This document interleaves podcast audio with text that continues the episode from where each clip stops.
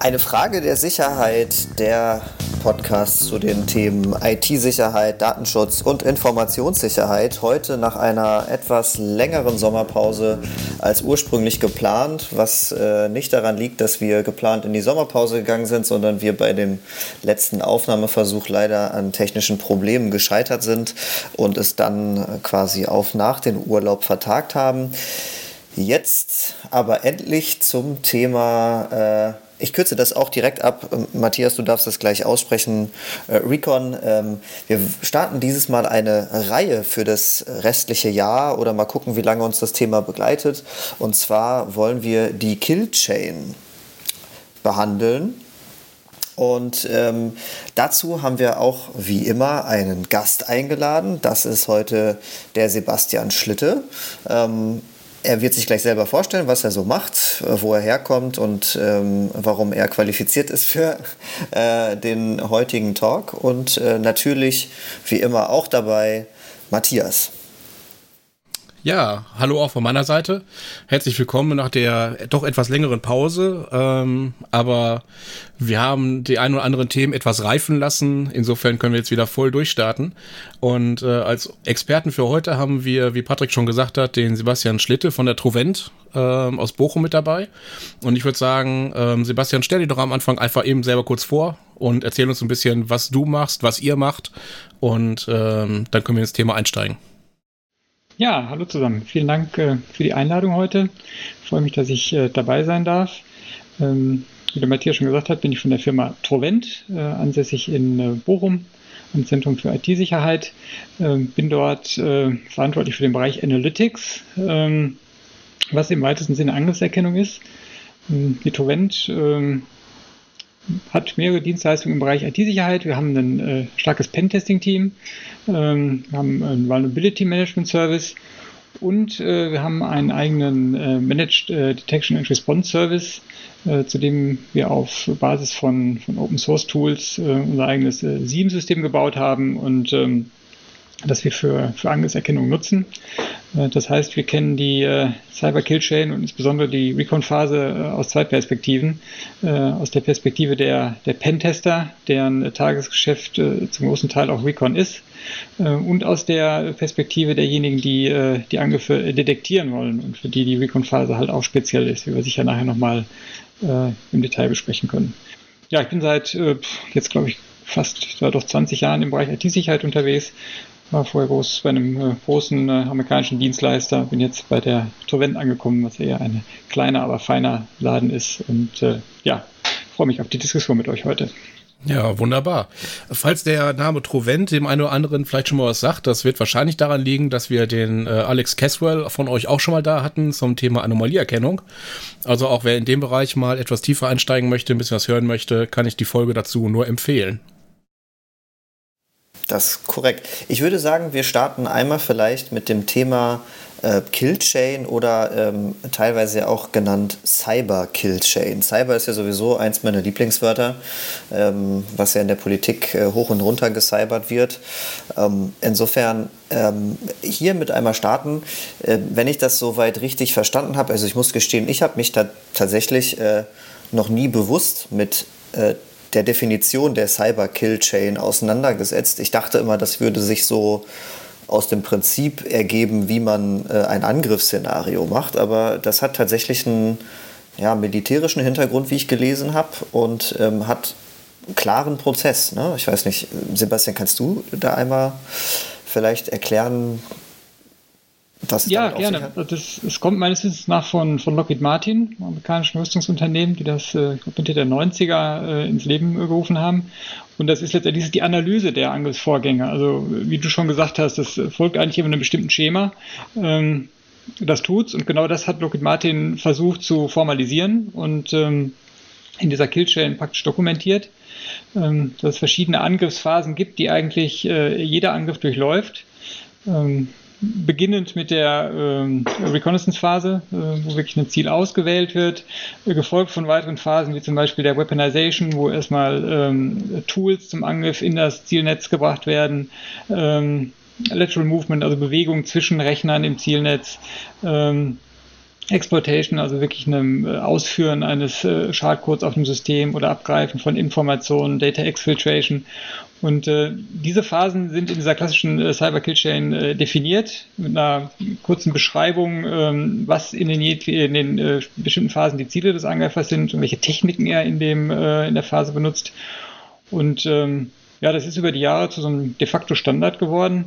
Ähm, jetzt in den letzten Jahren, ähm, besonders durch die äh, Mitchell äh, Tech äh, Matrix, ähm, sehr detailliert auch mit äh, Informationen über ähm, Techniken äh, in den einzelnen Phasen ähm, angereichert. Also diese Mitchell Attack Matrix ähm, hat in der einen Dimension eben die Killchain, also orientiert sich äh, an der Killchain, äh, was die Phasen angeht, zeigt aber für jede Phase nochmal systematisch verschiedene Techniken auf, diese Tech-Techniques, wo dann genau spezifiziert wird, äh, welche Werkzeuge hat denn ein Angreifer in den verschiedenen Phasen und ähm, liefert dort auch Beispiele für bereits erfolgte Angriffe und äh, Angreifergruppen und deren typisches äh, Werkzeug. Und damit wird das Ganze wirklich zu einem, zu einem sehr brauchbaren Framework, um äh, Angriffe zu beschreiben und dann letztendlich hoffentlich zu erkennen.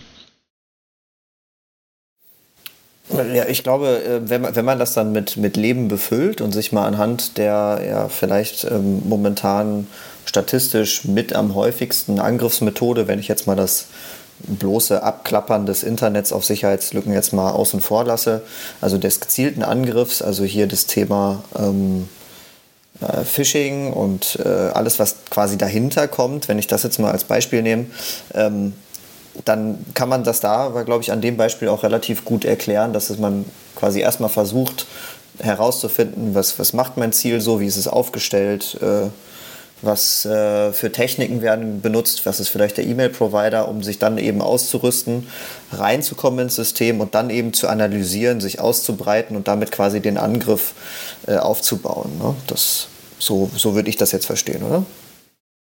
Genau, das ist ein äh, gutes Beispiel. Ähm, die, der Angriff über ähm, E-Mail-Phishing, ähm, das wäre ähm, der erste Schritt, dass ich halt ähm, ja, mit der mit der E-Mail schon mal versuche, ähm, Zugang zu bekommen zu einem äh, Zielsystem, äh, wenn in der E-Mail äh, Schadcode enthalten ist, wenn ich den äh, Angreifer dazu bringe, irgendwo drauf zu klicken, wo er dann auf einer Webseite landet, die äh, Schadcode zur Verfügung stellt.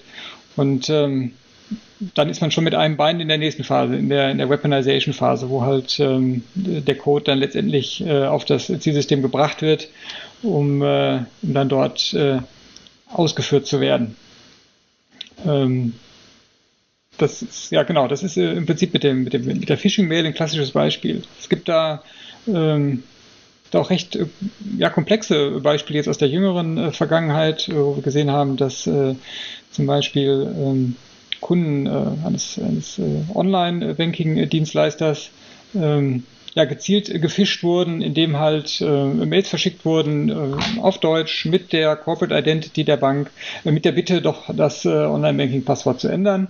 Ähm, die äh, Nutzer, die selber bei der Bank sind, haben das mit echter Kommunikation verwechselt und haben dann äh, darauf geklickt und haben sich dann angemeldet an dem vermeintlichen Online-Banking-Portal, was keins war, und haben dabei ihr Online-Banking-Passwort halt äh, ja, dem, dem Angreifer äh, zukommen lassen. Und ähm, das ist eigentlich sehr geschickt, weil ich da mit dieser, äh, habe mir die Reconnaissance-Phase mehr oder weniger gespart durch diese Mail, weil ich automatisch die, äh, diejenigen erwische, die auch verwundbar sind, weil die die Mail äh, öffnen und alle anderen sagen, Bank kenne ich nicht, mache ich nichts mit. Ähm, das wäre so ein Beispiel, wie das äh, teilweise auch verschwimmen kann mit den Phasen. Aber letztendlich findet man die einzelnen Schritte der Killchain auch dort wieder. Ähm, Reconnaissance, äh, dadurch, dass ich eine Mail schicke und ähm, die Leute, die, äh, die ich erreichen will, diese Mail dann auch öffnen und Weaponization darüber, äh, dass ich dort äh, ja, Zugang bekomme zum System. Das äh, ist äh, sicher ein äh, Beispiel, äh, was in der Praxis äh, häufiger vorkommt. Ja, ähm, auf jeden Fall eine, eine spannende, ein spannender Anstieg ins Thema. Ähm, wo du gerade von der klassischen Bank-Phishing-Mail gesprochen hast, ich glaube, die hat wahrscheinlich jeder von uns ja auch schon mal bekommen. Ja. Ähm, Habe ich tatsächlich heute erst eine Nachricht bekommen von einer neuen Masche in der Richtung, oder zumindest für mich war sie relativ neu, ähm, wo die Kunden eingeladen werden, an dem Beta-Testprogramm für neue Banking-Apps teilzunehmen Das heißt also, es gibt dann äh, die XY Bank äh, Testversion, die du dann aus dem Play Store runterladen kannst. Und äh, du wirst dann quasi als äh, bezahlter Beta-Tester eingeladen. Es äh, war auch eine sehr, sehr spannende Masche, fand ich äh, durchaus pfiffig und clever gemacht von den Angreifern, weil natürlich der ein oder andere Kunde nimmt natürlich gerne die Einladung zum Geldverdienen an. Ähm, dass es quasi sein Geld ist, was er dann selber wieder verdient, in Anführungsstrichen, ist ja ein anderes Problem an der Sache. Ja, äh, spannend übrigens dazu muss ich sagen, ich bin tatsächlich Beta-Tester bei einer Bank und ich wurde von meiner Bank auch dazu eingeladen. Also es gibt auch offizielle Programme, das macht es ja immer dann noch äh, gefährlicher. Ne? Richtig, genau. Obacht also den gerade im Play Store. Gerade im Play Store, ähm, wobei ich jetzt sagen würde, dass der, äh, der Apple Store jetzt nicht viel besser sein muss. Aber klar, je offener, desto äh, mehr Gewühle ist manchmal unterwegs, ne? Ja, äh, genau, äh, genau, genau. Ich meinte das auch eher in dem Hinblick, dass es bei Beta-Tools ähm, oder ähm, äh, Beta-Tests bei Apple halt ähm, eine eigene eine eigene App gibt, ähm, die Test Flight App und dann muss ich erstmal da äh, prüfen und kann sehen, wer ist denn überhaupt hier der Anbieter und ich muss erstmal so einen Prozess durchlaufen. Ähm, das ist alles ein bisschen moderierter, würde ich mal so sagen, als das im Play Store ist, wie so häufig. Also das ist absolut keine Sicherheit, da bin ich bei dir. ja. Genau. Ich habe hab gerade übrigens auch eine SMS von, irgend, von, von, der, von der Postbank bekommen. Fand ich, war ich auch gerade kurz verwundert. Hm. Ja, herzlichen Glückwunsch. Ja, ja. Aber ähm, mhm. nachdem die Recon-Phase bei dir anscheinend äh, nicht funktioniert hat gerade, würde ich ganz gerne noch mal einmal wieder zurückkommen zu unserer Recon-Phase, weil äh, Patrick, du hast vorhin noch mal äh, ein spannendes, äh, ein spannendes, äh, spannenden Begriff mit reingeworfen und zwar der gezielte Angriff, ähm, also der Targeted Attack quasi. Ähm, ich denke, vielleicht müssten wir nochmal erklären, dass es eigentlich zwei Angriffsarten im Wesentlichen gibt. Nämlich einmal diese Massenangriffe, wie zum Beispiel äh, Phishing von Banken etc. pp., die einfach weit gestreut werden und ähm, wo halt von 100.000 Mails vielleicht eine dann auch mal funktioniert, was immer noch eine relativ gute Quote ist. Ähm, oder zu gute Quote. Es gibt aber ja auch die, die andere Welt, ähm, wo es wirklich darum geht, ganz gezielt ein einzelnes Unternehmen anzugreifen, um zum Beispiel in Richtung Intellectual Property äh, Sachen abzugreifen oder Geschäftsgeheimnisse ähm, abzugreifen, etc. pp. Da kann ich mir vorstellen, ist die Recon-Phase dann aber vielleicht ein bisschen länger als einfach nur die Mail mal eben hinschicken. Oder Sebastian? Ja, auf jeden Fall. Also das ist der, der Anwendungsfall, wo es äh, spannend wird äh, hinsichtlich Recon.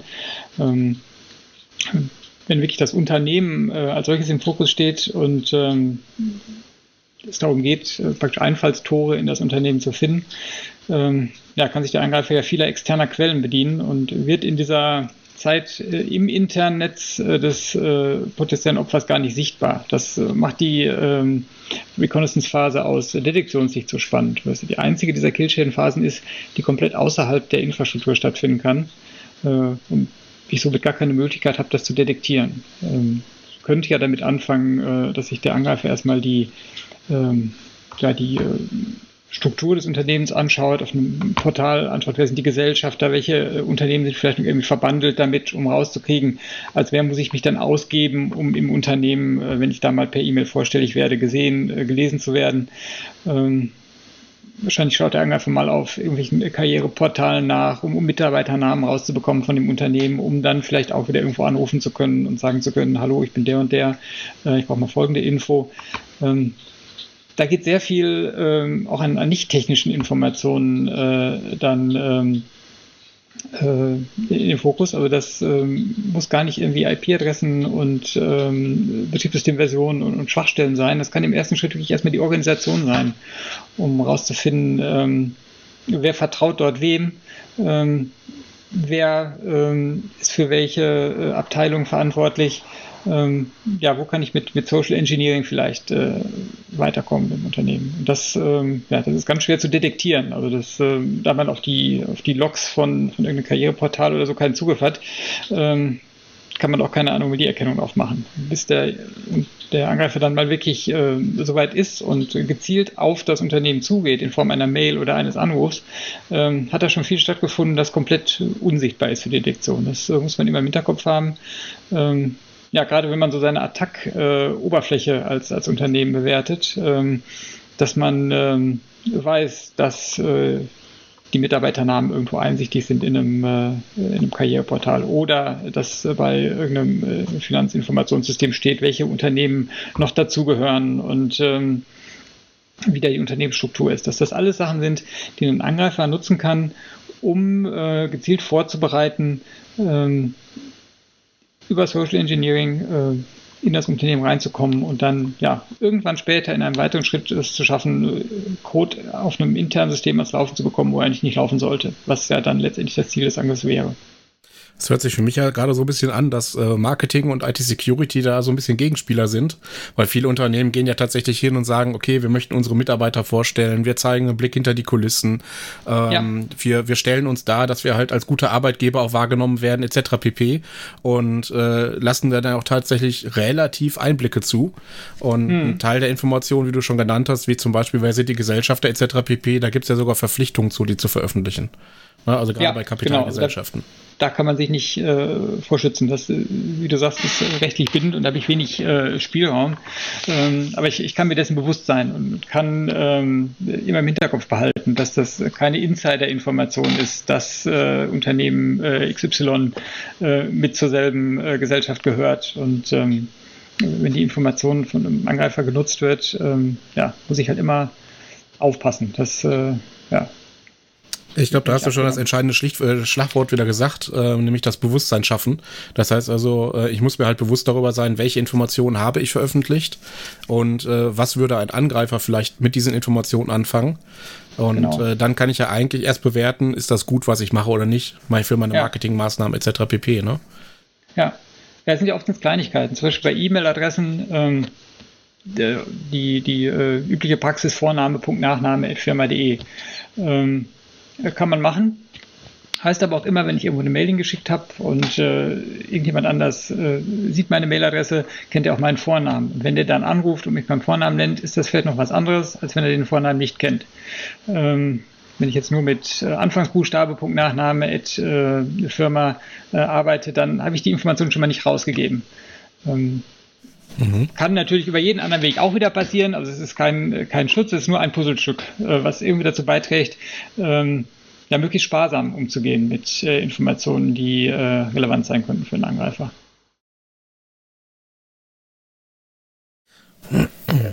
Ich, ich finde ich find spannend, wie, wie doch dann die Parallelen sind ähm, zu, zum, ja, also wir reden jetzt ja hier vor allem über Cyberangriffe, aber wie, wie, wie die Parallelen äh, zu Matthias sagt es gerade Marketing und ähm, IT-Sicherheit als Gegenspieler. Ähm, ich musste unweigerlich, auch wenn es gar nicht direkt zum Thema passt, gerade daran denken, dass es ja auch Vertriebsunternehmen gibt, die dann eben anrufen und dann irgendwie sagen, ja, ich habe äh, einen Termin äh, oder, oder hier, ich wollte mal gerne mit dem Herrn sowieso sprechen. Also zum Beispiel in meinem Fall, ja. Ja, hier ähm, der Herr Green, mit dem habe ich gesprochen und ähm, ich habe da noch ein Angebot, da habe ich noch eine Rückfrage. Ja, und dann werden die halt bei uns unweigerlich oh Gott, jetzt sage ich das, wie man zu mir durchkommt. Naja, dann werden sie halt unweigerlich zu mir durchgestellt. Also mittlerweile natürlich nicht mehr so ganz leicht, aber ähm, ist ja auch so eine perfide Masche. Ja? Die gucken dann ja auch vorher, wer ist denn hier der Entscheidungsträger oder der Abteilungsleiter für den Einkauf oder so und fragen dann explizit, um da auch durchzukommen. Ja? Das ist ja im Wesentlichen schon mal ähm, ähnlich zumindest, eine Parallele. Also meinst ja. du, meinst du, Vertriebler haben quasi auch eine relativ gute Reconnaissance-Phase?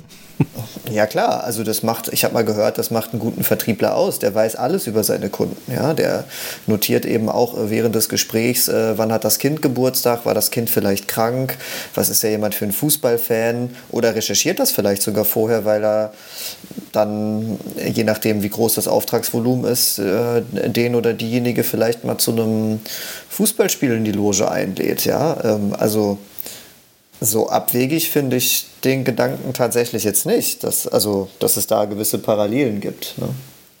in der Informationsbeschaffung. Da, da gebe ich dir recht. Aber das, da sind wir schon fast wieder beim Thema Datenschutz, ne? Ja, also natürlich auch vor allem, wie gehe ich mit meinen Daten um. Ne? Ich meine, jetzt kann ja, äh, ich, also der, der oder diejenige wird vielleicht sagen, na ist doch toll, wenn ich dann jetzt zu einem Topspiel eingeladen werde von meinem Lieblingsverein, ähm, äh, könnte schlimmere Sachen geben. Das stimmt. Das, das, wir, wir, betrachten ja hier vor allem die Unternehmensperspektive und äh, leider weniger die persönliche Perspektive.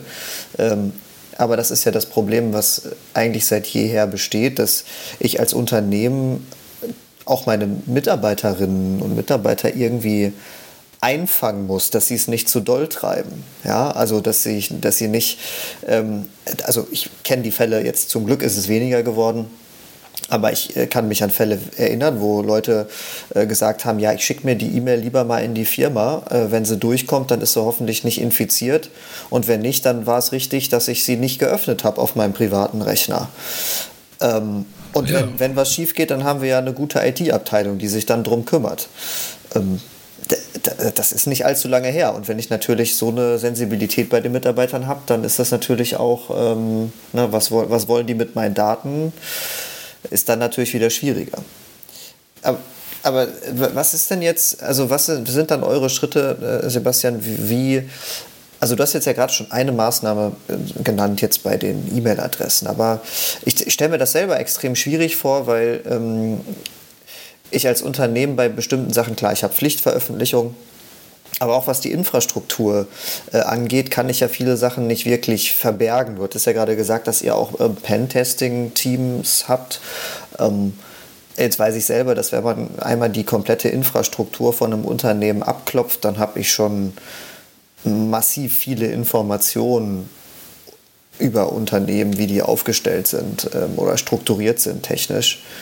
Ähm, Gibt es da irgendwelche Sachen, die man da überhaupt machen kann? Oder, oder kriegt man das irgendwie mit? Oder Nee, man kriegt es oft nicht mit. Also wenn, wenn du sagst ähm, abklopfen, dann heißt das unter Umständen ja, äh, dass das gar nicht das Unternehmen selber ist, was da gescannt wird, sondern dass ich externe Quellen nehme. Zum Beispiel cit.sh kann ich meinen Firmennamen eingeben und kriege alle Zertifikate, die irgendwie für mich mal ausgestellt wurden. Und wer das mal ausprobiert, äh, wird feststellen, dass da unheimlich viele ähm, Hostnamen auftauchen von irgendwelchen Systemen, die benutzt werden. Ähm, die natürlich ein Zertifikat haben sollen, was offiziell ist. Das ist gut, aber letztendlich ist es sichtbar und zeigt dem Angreifer direkt, welcher Zoo von Maschinen da steht. Und wenn ich jetzt irgendwo mal was testweise aufgesetzt habe und das vergessen habe, dann sieht der Angreifer das da. Das ist das eigentlich das Einzige, was ich machen kann. Lernen, dass äh, irgendwas äh, zu vergessen äh, die schlechteste Idee ist, weil der Angreifer kann das immer wieder finden. Ähm, das Internet, Internet vergisst da nicht und diese Quellen sind up to date und wenn ich da ein Gerät drin finde, äh, dann ist es dem Angreifer ein leichtes, ähm, auch mal zu schauen, ob denn das Gerät äh, auch sauber gehärtet ist oder nicht. Und ähm, da muss ich mich, äh, muss ich mich darauf einstellen. Also ich, ich kann nicht einfach hier einen DSL-Anschluss nehmen, einen Rechner dranhängen, äh, was ausprobieren und hintereinander hängen lassen. Ich kann das ausprobieren, aber dann muss ich mich wieder abbauen. Also ich, ich muss meine Prozesse äh, im Prinzip darauf ausrichten, ähm, ja, dass es nicht nur ein Installationsformular gibt, sondern auch ein Deinstallationsformular. Es muss die Angriffsoberfläche so klein halten, wie es geht.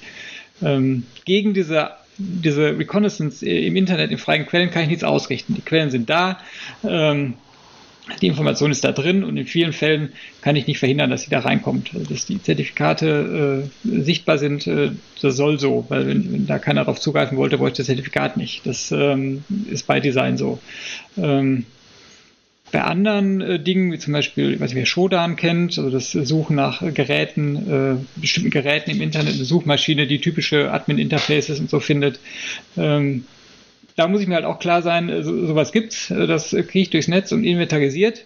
Und äh, wenn ich jetzt äh, meinen Rechner ins Internet gehängt habe und der Admin-Port ist da offen und da ist die Default-Administrationsoberfläche von der Remote Inside Card sichtbar, ähm, ja, dann ähm, weiß das auch ein Angreifer und ähm, ist erstmal nicht schlimm, aber da muss ich äh, Maßnahmen installieren, die dafür sorgen, dass ich da auch fehlgeschlagene Anmeldungen mitkriege auf der Karte, weil sonst hat der Angreifer alle Zeit der Welt, das zu raten und ist irgendwann da drauf. Ähm, verhindern kann ich es nicht, dass das äh, gefunden wird, ins Internet hänge, aber ich muss wissen, wie ich damit umgehe. Ich glaube, das ist das Wichtigste.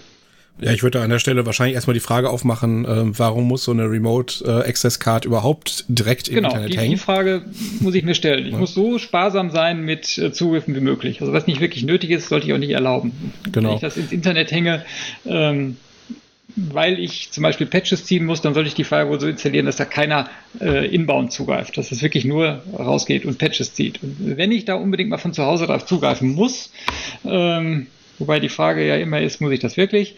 Ähm, dann sollte ich zusehen, äh, dass ich vielleicht die, die Quell-IP-Ranges äh, ähm, einschränke. Vielleicht schaffe ich es über Geoblocking, dass äh, zumindest mal nur äh, IPs aus meiner Stadt zugreifen können und dann wäre der Crawler von, von Shodan auch schon außen vor. Ähm, das kann ich machen. Aber wenn ich die Bedrohung gar nicht kenne und das nicht im Hinterkopf habe, dann mache ich mir die Mühe nicht. Es gibt ja. eigentlich immer so das Abwägen zwischen Sicherheit und Bequemlichkeit äh, bei den Administratoren und das äh, kennt jeder, dass da auf die Bequemlichkeit überwiegt. Und genau. Solange die Bedrohung nicht präsent ist, kann man es auch keinem zum Vorwurf machen. Aber ähm, wenn man im Hinterkopf hat, dass im Prinzip nichts unbeobachtet bleibt und immer Teil einer Reconnaissance sein kann, die ich selber gar nicht mehr sehen kann, ähm, dann muss ich da wirklich aufpassen. Ja, wie du gesagt hast, das Bewusstsein ist halt das Wichtige an der ganzen Sache, ne? Also als Beispiel, du hast ja ZSH quasi genannt, also eine, eine Suchmaschine, wo man quasi eine Domain eingibt und ähm, alle bekannten ausgestellten SSL-Zertifikate für Domain und Subdomain quasi angezeigt bekommt. Ähm, was vielen Entwicklern zum Beispiel nicht bewusst ist, gerade in den Zeiten von CICD, also Continuous Integration, Continuous Deployment. Ähm, der Klassiker ist, äh, ich sag mal, ein Let's Encrypt-Zertifikat, was halt für einen äh, Hostname automatisch ausgestellt wird. Ich habe meine CI/CD-Pipeline, die halt vielleicht ähm, zufällig einen Rechnernamen generiert, äh, wenn ich eine neue Version testen möchte. Klassisches Staging-System etc. pp. Ähm, der eine oder andere hat da vielleicht dann auch, wenn er als Agentur tätig ist, äh, den Kundennamen mit drin. Es vielleicht irgendwie kunde1.staging.agentur.de. Und ähm, plötzlich kann ich aus der ZSH-Liste herauslesen, welche Kunden denn bei der Agentur sind. Und das muss einem natürlich wirklich bewusst sein, ne? dass man da halt auch äh, manchmal Informationen exposed oder veröffentlicht, die man eigentlich gar nicht so veröffentlichen möchte. Ähm, ja, genau. Jetzt kommen wir natürlich so ein bisschen zu dem Punkt, was, was zum Teufel tun wir denn jetzt dagegen? Also wie können wir uns denn dagegen schützen? Beziehungsweise ähm, wir haben jetzt im Endeffekt zwei Informationsquellen genannt, also ZSH und Shodan. Vielleicht äh, gibt es aus deiner Erfahrung noch irgendwie zwei, drei andere äh, Quellen, wo du sagst von wegen, das sind so die Klassiker, wo man vielleicht mal reingeguckt haben sollte? Ähm, man sich selber googeln äh, schadet auch nicht. Da findet man teilweise auch sehr interessante Sachen. Mach ich eh ähm, eh täglich.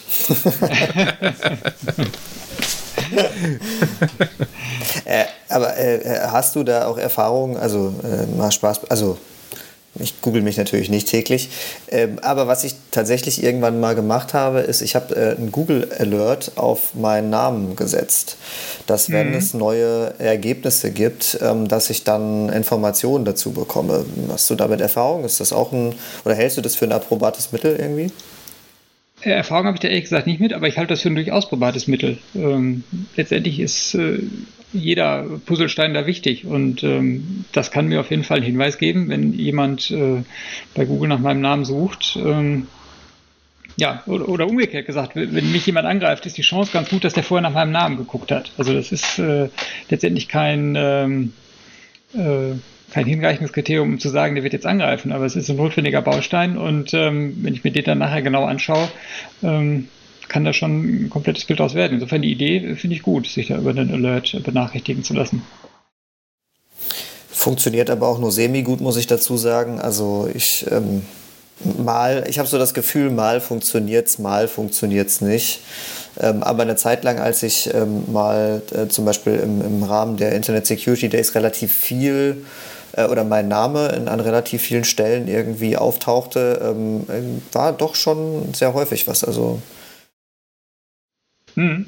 Sollte ich vielleicht auch mal tatsächlich für unser Unternehmen machen. Also bei ZSH bin ich ja echt äh, hinten rüber gefallen. Ich habe es auch gerade nochmal aufgemacht, weil ich schon wieder vergessen habe, warum ich hinten rüber gefallen bin. ähm, aber es sind halt echt Sachen bis, also jetzt in meinem Fall bis 2016 da. Ähm, das, das gibt tatsächlich einen einen viel zu breiten Überblick äh, als den, den man so eigentlich gerne hätte. Und ich dachte immer schon, dass die DNS-Einträge per se schon einfach immer gefährlich sind, dass man die äh, abklopfen kann. Ja, DNS Dumpster zum Beispiel, genau, da ist auch schon eine Menge drin. Ähm, ja. Ähm, ich meine, wenn wir schon bei ZSH sind, ähm, spaßeshalber kann jeder mal von, von großen Nachrichtenagenturen oder sowas zum Beispiel ähm, sich die Zertifikate angucken lassen. Also ich habe jetzt gerade mal Heise zum Beispiel aufgerufen, rein exemplarisch. Und ähm, ja, es sind, glaube ich, gefühlt 25 Bildschirmseiten an äh, Zertifikatsinformationen, wo man halt äh, auch viele inzwischen nicht mehr existente Dienste und Dienstleistungen ähm, quasi wirklich dann sehen kann. Patrick, wie du schon sagtest, im Endeffekt äh, gerade solche Seiten vergessen halt nicht. Und das ist, das, das ist halt die große Gefahr, ne? dass man die Informationen ja. dort auch sehr, sehr schwierig wieder rausbekommt. Und ähm, wenn ich dann halt so einen Eintrag sehe, wie zum Beispiel ähm, Radius oder äh, Ticketsystem, Punkt, ähm, dann kann ich mir ja schon meinen Teil dabei denken, ne? wo ich da vielleicht mal genauer hingucken sollte. Äh, genau, genau sowas habe ich, ja, genau sowas habe ich nämlich äh, bei uns gefunden. Wir hatten mal äh, testweise, muss ich dazu sagen, und der ist auch abgeschaltet, deswegen bin ich damit äh, zutiefst entspannt. Aber wir hatten zum Beispiel mal einen Test für einen LDAP-Server, ähm, um quasi Informationen auszutauschen. Und ich weiß, und das war quasi ein internes System, was über eine Portweiterleitung äh, angeschlossen war. Und äh, Genau sowas ist halt, so, so ein System, das war nämlich schon nur zu Testzwecken aktiviert. Ein Mitarbeiter hat sich damit beschäftigt. Er hat auch irgendwie Testbenutzer natürlich angelegt mit unterschiedlichen Berechtigungen und so weiter und so fort. Ähm, und das äh, ist mir gerade sofort eingefallen, wo wenn ich so ein System vergessen hätte, ähm, das wäre echt kritisch. Ja. ja. Eine andere Sache, die mir gerade noch äh, eingefallen ist aus dem Klassiker, ähm, Geräte äh, so zu benennen, dass das Produkt ersichtlich ist. Also wenn ich jetzt meine Firewall Sophos 01 nenne oder äh, Checkpoint Bochum oder so, ist auch nicht die beste Idee, weil dann äh, serviere ich dem Angreifer schon auf dem Silbertablett die Exploits, die auf dem System funktionieren könnten. Und, am, besten, ähm, am besten direkt mit Typnummer, ne? Stimmt schon. alles schon gesehen. Also ähm, das, äh, ist erstaunlich häufig, dass da der, der Name des Produkts auftaucht, weil das halt im Sprachgebrauch in der Firma wird das immer so genannt. Und ähm, wenn es keine Missverständnisse gibt, heißt dann auch der Host so. Und dann wird dann mal im Internet registriert und heißt er immer noch so. Und das ist halt äh, unglücklich. Also ich hatte ähm, mal den, ich hatte das mal im Rahmen eines, also da wusste ich noch gar nicht, dass das äh, Reconnaissance heißt. Ähm, ich hatte das mal im Rahmen eines Vortrags, hatte ich mal äh, E-Mail-Header ähm, komplett mhm. Ähm, mir angeschaut und analysiert und auch bei einigen Kunden äh, von uns. Und äh, da hatte ich, also der Extremfall, den ich hatte, war tatsächlich der, da stand das, das Gerät, die interne Workgroup, also wie hieß das, wie hieß das Gerät? Das war dann dem Mitarbeiter zugeordnet, beziehungsweise der Mitarbeiterin. Die Workgroup war drin, ähm, die lokale IP-Adresse war drin, dann die, inter die interne Anmeldung über Mail-Server Relay war auch drin mhm. mit interner IP-Adresse und öffentlicher IP-Adresse ähm, und dann eben schon dem Relay-Namen, damit es öffentlich erreichbar ist, dann eben dem äh, Online-Relay, also da, wo es dann hinging, quasi, was der eigentliche Versender war und Empfänger. Und was war noch denn? Ach ja, ähm, das Gerät war noch drin mit Betriebssystem, natürlich der Mail-Client und ähm, eben auch, ich weiß nicht mehr, ob Sophos oder GData war, ähm, E-Mail, äh, das, das Antivirenprogramm stand auch noch mit drin. Ja. Ähm, also wenn ich diese, also da, ich habe das gesehen und dachte mir, boah, mit den, alleine mit diesen Informationen, ähm, wenn ich es drauf anlegen würde, hätte ich schon sehr, sehr viel parat. Ja, ja, dass gleich auch der, der E-Mail-Scanner praktisch mitgeliefert wird, damit ich genau schauen kann, äh, was muss ich denn tun, um den äh, zu bypassen. Das ist schon, äh, ja, schon sehr bequem für den Angreifer. Aber auf der anderen Seite, um mal zu dem, zu dem Problem der Detektion zurückzukommen, was kann ich denn jetzt tun? Ähm, früher oder später wird der Angreifer aber immer doch ähm, eine Mail schreiben, äh, irgendwas äh, schicken, äh, irgendwie mit der Infrastruktur in, in Kontakt treten. Ich werde auch nochmal einen Scan machen an auf dem System, was er gefunden hat. Und ähm, da ist der Vorteil bei der Detektion, dass die Quelle dieser Aktion typischerweise ähm, eine IP-Adresse, ein äh, S oder ein Land ist, was normalerweise nicht mit mir kommuniziert. Also es ist sehr unwahrscheinlich, dass es dieselbe IP-Adresse ist, die mein Mitarbeiter immer für den Remote-Zugang nimmt. Es ist auch recht unwahrscheinlich, dass das irgendein autonomes System ist, ähm, wo meine Geschäftspartner ihre Systeme hosten lassen. Wahrscheinlich, in den meisten Fällen ist ja doch irgendwas aus dem Ausland äh, oder irgendein äh, Internetprovider, der nicht nicht äh, gängig ist. Ähm, und das ähm, macht den Suchraum dann schon deutlich kleiner. Wenn ich mir bei allen E-Mail-Verbindungen äh, nur die anschaue, die von einem autonomen System oder ja, wahrscheinlich die beste Einheit für sowas, also von einem autonomen System aus dem Internet kommen, von dem ich normalerweise keine Mails bekomme, ähm, dann ist das nur eine Handvoll, die ich mir anschauen muss pro Tag. Und ähm, es ist ja schon so, bei den meisten Sachen, ähm, brauche ich äh, ja, wenig äh, Mühe zu erkennen, dass es sich um einen äh, Angriff handelt, wenn ich ein bisschen äh, Sachverstand habe. Also kann ich meinem Security-Analysten diese 10 ähm, oder 20 äh, neuen Quellen, wenn es hochkommt, einfach auf den Tisch legen und sagen, hier schau mal drüber, ist das alles okay. Und ähm, wenn ich so vorgehe, bin ich mir ziemlich sicher, dass der Angreifer, der dann das erste Mal diese Phishing-Mail schickt oder der Angreifer, der das erste Mal einen Portscan macht auf einem System, was normalerweise auch nur von Geschäftspartnern benutzt wird, dass ich den finden kann. Äh, allein weil das äh, ein ungewöhnlicher Vorgang ist. Und ähm, ja, es wird immer so viel über Machine Learning und Anomalieerkennung geredet. Ähm, das geht oft viel simpler. Äh, wenn ich weiß, äh, das ist ein, ein autonomes System im Internet, was normalerweise nicht mit mir kommuniziert und plötzlich kommuniziert es mit mir, dann ist das in den meisten Fällen interessant. Und ähm, umgekehrt äh, noch mehr, äh, wenn ein Angreifer ähm, versucht, in mein Netz zu kommen, dann ist das ziemlich sicher ein Zugriff von einer Quelle, die ich bisher nicht gesehen habe. Und ähm, da kann ich dann schon ähm, auch äh, früh reagieren, weil es ist ja noch die äh, Reconnaissance-Phase, von der wir sprechen. Also es ist noch kein Code im internen Netz angekommen, äh, ist noch kein Mitarbeiter kontaktiert worden. Ähm, insofern, da kann ich schon ein bisschen eingreifen. Äh, schwieriger wird es halt bei den Sachen, die dann per Social Engineering, per Telefon kommen. Als wir eben hier über die, äh, ähm, äh, die Parallele zum Marketing gesprochen haben, ist mir ein Beispiel eingefallen aus der Praxis, das, fand, das ist mir vor ein paar Jahren mal untergekommen, das fand ich ganz absurd. Ähm, da ist nämlich die Vertriebs- oder Kundenserviceabteilung von einem Kunden von uns angerufen worden. Ist aber nicht drangegangen, der Sachbearbeiter, und hat dann ähm, geschaut, wer hat mich denn angerufen, und hat diese Nummer gegoogelt. Und der einzige Treffer für diese Nummer war eine vorbereitete Webseite äh, mit Schadcode. Also ganz äh, ausgefuchster Angriffsvektor. Ähm, wo man eigentlich dann auch wieder dem Benutzer gar keinen Vorwurf machen kann, weil ich persönlich hätte da auch nicht dran gedacht. Ich hätte wahrscheinlich auch stumpf gegoogelt, äh, wer mich da angerufen hat. Also das ist schon ähm, ja, äh, gefährlich an der Stelle. Und ähm, wenn dann der Schadcode äh, ausgeführt wird und dann im Netz ist, ja, dann habe ich schon die, die ersten Killchain-Phasen übersprungen und ähm, da muss ich hoffen, dass meine Detektion wirklich in der Tiefe die, die weiteren Phasen erkennt, sodass da nicht äh, größerer Schaden entsteht. Ja, das stimmt. Also diese, diese klassischen äh, Waterhole-Angriffe, ähm, wo man halt wirklich versucht, gezielt Personen auf einzelne Webseiten zu locken, die halt thematisch vielleicht passen ähm, sei es mit einem äh, getarnten Artikel, der halt genau auf die Person passt, oder vielleicht auch äh, sowas wie, ähm, wir wissen ja jetzt, dass Patrick ja einen Google Alert hat für seine für seinen Namen. ähm, vielleicht schreibe ich einfach mal irgendwo einen Artikel, wo halt sein Name in Kontext von etwas nicht so schön gesetzt wird ähm, und warte drauf, dass der Alert zuschlägt. Vielleicht besucht er die Seite dann. Ne?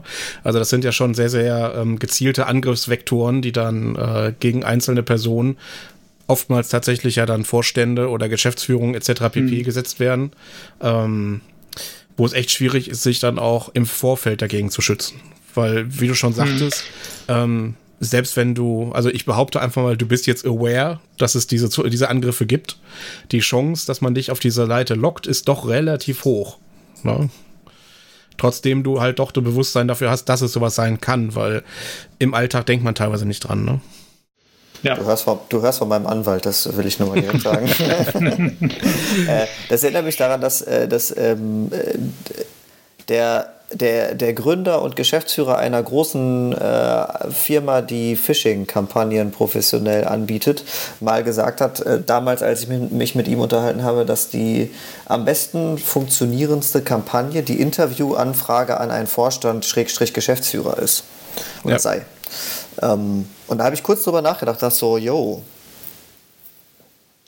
ich glaube, ich würde auch draufklicken. Ja, also ja. Ähm, das, ähm, also da braucht sich, glaube ich, also weil ich das so, so häufig, was ich halt ja nicht haben kann, ich weiß, wir, wir rutschen jetzt gerade wieder so ein bisschen aus dem Reconnaissance-Bereich raus. Ähm, aber ich habe halt häufig, gerade mit, wenn ich mit IT-Lern spreche, so dieses, ja, da hat wieder irgendein Dummkopf auf den Link geklickt, ja, oder da hat wieder irgendeine, oder also so eher eine beleidigende und abwertende ähm, Aussage dazu, zu, zu einem Mitarbeiter oder einer Mitarbeiterin, die auf irgendwie irgendwo raufgekommen ist. Ähm, und ich versuche dann auch immer zu erklären, dass das nicht so dass man das so nicht sagen kann, dass das nichts mit Dummheit oder irgendwie ich, ich will das nicht sehen oder ich habe nicht aufgepasst zu tun hat, ähm, sondern dass das schneller passieren kann, als man gucken kann, wenn es einem, wenn die Geschichte stimmt. Ne? Also wir Menschen sind Geschichtenerzähler und Geschichtenhörer. Ähm, ja. Ich glaube, sonst hätten wir auch kein Privatfernsehen mehr. Ähm, insofern, wenn die Geschichte passt, ist es, glaube ich, gefährlich. Und je mehr Informationen ich, ich glaube, das, und da kommen wir, lenken wir schon fast so Richtung Fazit ein, je mehr Informationen ich persönlich teile über mich selbst ähm, oder über meine Person, ähm, desto gefährlicher wird es natürlich, weil dann die Geschichte immer besser auf mich zugeschnitten sein kann. Genau, das ist im Endeffekt das Gefährliche an der Sache. Ne? Je mehr Informationen man über sich selber preisgibt, desto ähm, einfacher können Angreifer halt auch sehr gute Geschichten, wie Patrick ja schon sagte, sehr gute Geschichten erfinden, die, äh, die mich dann wieder neugierig machen oder die halt auch andere neugierig machen. Es muss ja noch nicht mal immer sein, dass äh, ich angegriffen werde als Person, sondern ähm, es kann ja auch sein, dass äh, zum Beispiel eine HR-Abteilung äh, das Ziel ist. Und wenn ich halt genau weiß, welche Stellen ausgeschrieben sind und ähm, idealerweise sogar noch was für Skillsets wirklich benötigt werden etc. pp. Dann kann ich natürlich auch eine passende Bewerbung formulieren, ähm, die dann vielleicht doch sehr gut einschlägt. Ne? Genau, aber wir wollten ja in Richtung Fazit so ein bisschen. Ne? Wir haben jetzt ähm, ja festgestellt, es gibt mehrere Informationsquellen. Ähm, aber wie schütze ich mich jetzt so gut es geht dagegen? Einfach überhaupt nichts mehr preisgeben über mich? Äh, oder was ist so der, der beste, die, die beste Empfehlung? Vielleicht irgendwie so die besten drei Tipps oder sowas, die man so für sein Unternehmen mal angehen sollte. Ja, also gar nichts preisgeben finde ich auch nicht gut. Das ist genauso, wenn man jetzt irgendwie vom Essen spricht, so viel Essen ist äh, schlecht, aber gar nichts essen ist auch keine Lösung. Also das, äh, man muss schon ähm, kommunizieren und man macht es ja auch ähm, oft aus gutem Grund, dass man Informationen preisgibt und man hat was davon. Ähm, man muss aber immer im Hinterkopf haben, dass man da letztendlich auch einen Preis für zahlt, weil die Angriffsoberfläche größer wird nach draußen. Und ähm, ich muss bewusst umgehen mit meinen Informationen. Ich denke, das ist wichtig. Ähm, der zweite Punkt äh, wäre, äh, die, wär die Angriffsoberfläche technisch äh, klein zu halten. Also das Beispiel von dem vergessenen äh, LDAP Gateway, ähm, dass man solche Sachen ähm, ja, im Blick behält, dass man die entsprechenden Prozesse dafür etabliert, äh, dass sowas nicht passiert. Ähm, ja, dass man äh, ja, sorgfältig ist mit, ähm, mit der Preisgabe von technischen Informationen, ob es jetzt die ähm, E-Mail-Header-Information äh, ist oder ob es ähm, Zertifikate sind, die ich nicht mehr brauche. Ähm, da immer schauen, dass man ähm, ja, nichts äh, preisgibt, was man nicht preisgeben muss. Und dann mein Tipp für die Detektion halt äh, auf ungewöhnliche Dinge schauen, auf äh, IP-Adressen, IP-Adresskreise, äh, die ich bisher nicht gesehen habe und die mit meinem Netz in Verbindung treten. Ähm, das lohnt sich immer, die genauer anzuschauen. Ähm, ich musste natürlich auch mitbekommen, diese neuen Zugriffe. Das ist vielleicht was, was man dann nochmal überdenken muss als Unternehmen. Ähm, ich logge wahrscheinlich viel, aber habe ich es auch zentral im Blick. Äh, würde ich sehen, wenn jetzt plötzlich eine IP-Adresse zugreift, die noch nie zugegriffen hat auf meinen äh, Webserver, auf mein Gateway, Mail-Gateway oder auf irgendein B2B-System. Und ähm, sobald ich da Sichtbarkeit geschaffen habe, ähm, kann ich mir die äh, neuen Dinge anschauen und habe dann da eine ganz gute Sichtbarkeit auf die auf die ersten ähm, ja, Versuche eines Angreifers wirklich äh, äh mein Netz äh, ja, zu scannen oder reinzukommen ins Netz. Das wäre mhm. ganz grob meine, äh, meine Punkte als Vorschläge, was man machen kann in die Richtung. Aber wie gesagt, ja. die, die Reconnaissance-Phase ist in der Detektionssicht wirklich äh, schwierig, weil so viel außerhalb der Infrastruktur stattfinden kann, dass man da oft äh, äh, eigentlich gar nicht ähm, äh, detektieren kann. Man kann im Prinzip nur dafür sorgen, ähm, möglichst wenig Informationen preiszugeben. Ja, also schließe ich mich definitiv an. Ähm, an der Stelle würde ich vielleicht noch mit ins, ins Rennen werfen, dass man sich vielleicht selber einfach mal in eine Recon-Phase begibt und äh, einfach mal guckt, was für Informationen über das eigene Unternehmen oder über die eigene Person sind denn vielleicht so einfach öffentlich zugänglich. Ähm, die eine oder andere Quelle hatten wir im, äh, in unserem Podcast heute jetzt schon äh, genannt. Gibt es noch einen ganzen Haufen von mehr. Ähm, und selbst wenn ich nur einen groben Überblick darüber bekomme, was ein Angreifer über mich relativ einfach in Erfahrung bringen kann, hilft mir das ja im Zweifelsfall auch meine Schutzmechanismen zu verbessern. Und ähm, wenn ich sage, das ist nicht mein Fachbereich, nicht mal mein Experten, äh, Expertenwissen, ähm, diese Recon-Phase durchzuführen, gibt es garantiert auch Unternehmen, die sowas als Service anbieten, vermute ich mal, Sebastian, oder?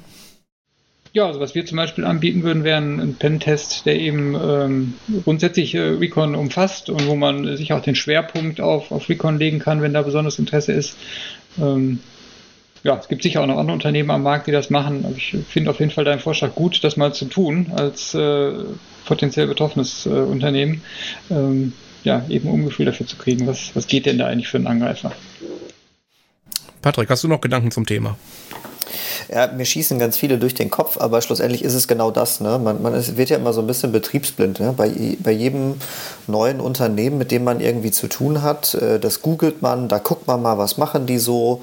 Wenn man das Gefühl hat, da stimmt was nicht, dann gucke ich manchmal auch weiter. Ja? Oder ich kriege eine E-Mail von irgendjemandem und gucke mal so, ah, was machen die denn so, wie sind die so aufgestellt. Ähm, äh, nur bei, mein, bei sich selbst äh, vergisst man das mal zwischendurch, äh, mal die, den, den Außenblick einzunehmen, so wie man das vielleicht auch jetzt mal bei physischer Sicherheit ja gelegentlich auch mal vernachlässigt, äh, um regelmäßig mal zu prüfen, äh, wie, wie würde ich das denn jetzt hier sehen, wenn ich jetzt hier reinkommen würde oder als Außenstehender.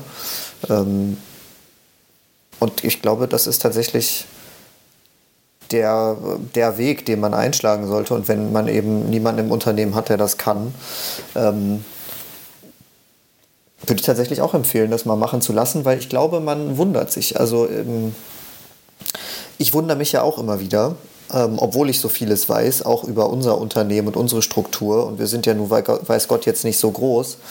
Ähm, aber da möchte ich gar nicht wissen, was bei einem mittelständischen Unternehmen alles rausploppt, wenn man da mal eine wirkliche Analyse macht ähm, und vielleicht dann auch aufzeigt, was dann damit gemacht werden kann. Ich weiß nicht, Matthias, ob du bei diesem äh, fast legendären Vortrag mit dabei warst, wo ich äh, jemandem ziemlich unangenehm ins Herz gepiekst habe. Ähm, ja, natürlich. Du, ähm, der auch, glaube ich, einfach äh, hoch, einen hochroten Kopf hatte, weil er sich einfach extrem erwischt gefühlt hat und das sehr unangenehm fand, dass man mit leichten öffentlichen Informationen so viel ähm, Inneres nach außen kehren kann. Obwohl ich da, ich habe ja nichts, ich habe nichts Verbotenes oder nichts Schlimmes gemacht, ich habe ja quasi nur einmal den Spiegel vorgehalten. Ähm, vielleicht relativ unsensibel, aber ich hatte vorgewarnt. Und äh, was, man, was man dazu sagen muss, es war quasi eine Live-Recon-Phase in Anführungsstrichen. Ähm, die hat keine zehn Minuten gedauert. Das heißt, wir reden jetzt ja auch nicht von äh, 10, 12, 20 Tagessätzen oder sowas, die für sowas anfallen müssen, sondern man kann das ja auch relativ klein halten. Und alleine mit diesen 10 Minuten, die du vor Ort gezeigt hast, ähm, wurde dem Unternehmer ja schon relativ schlecht. Ja. ja also und das ist halt genau der Punkt. Ne? Man kann sich nur gegen das schützen, wo man auch das Bewusstsein für hat, dass es ein Problem ist. Und wenn ich das Problem dann bewerten kann, dann kann ich daraus meine Maßnahmen ableiten. Und das ist Aufgabe der Geschäftsführung. Das müssen sie tun.